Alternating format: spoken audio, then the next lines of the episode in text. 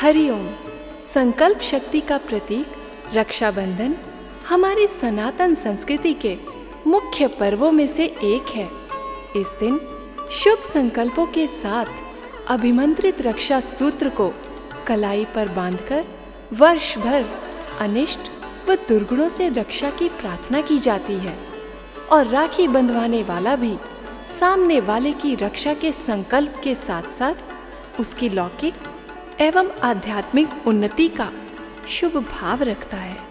जिस तरह इंद्राणी ने अपने पति इंद्र व द्वापर युग में माता कुंती ने अपने पोते अभिमन्यु की रक्षा हेतु उनको राखी बांधी व कलयुग में रानी कर्णावती ने अपने राज्य की सुरक्षा के लिए मुगल शासक हुमायूं को राखी भेजी। यह इसी बात का परिचायक है कि यह पर्व भाई बहन के पवित्र प्रेम का प्रतीक तो है ही। साथ ही साथ, यह किसी के भी प्रति अपने शुभ संकल्पों के भाव को भी दर्शाता है। तो आइए, हम सब मिलकर मनाते हैं सनातन संस्कृति का ये व्यापक महापर्व।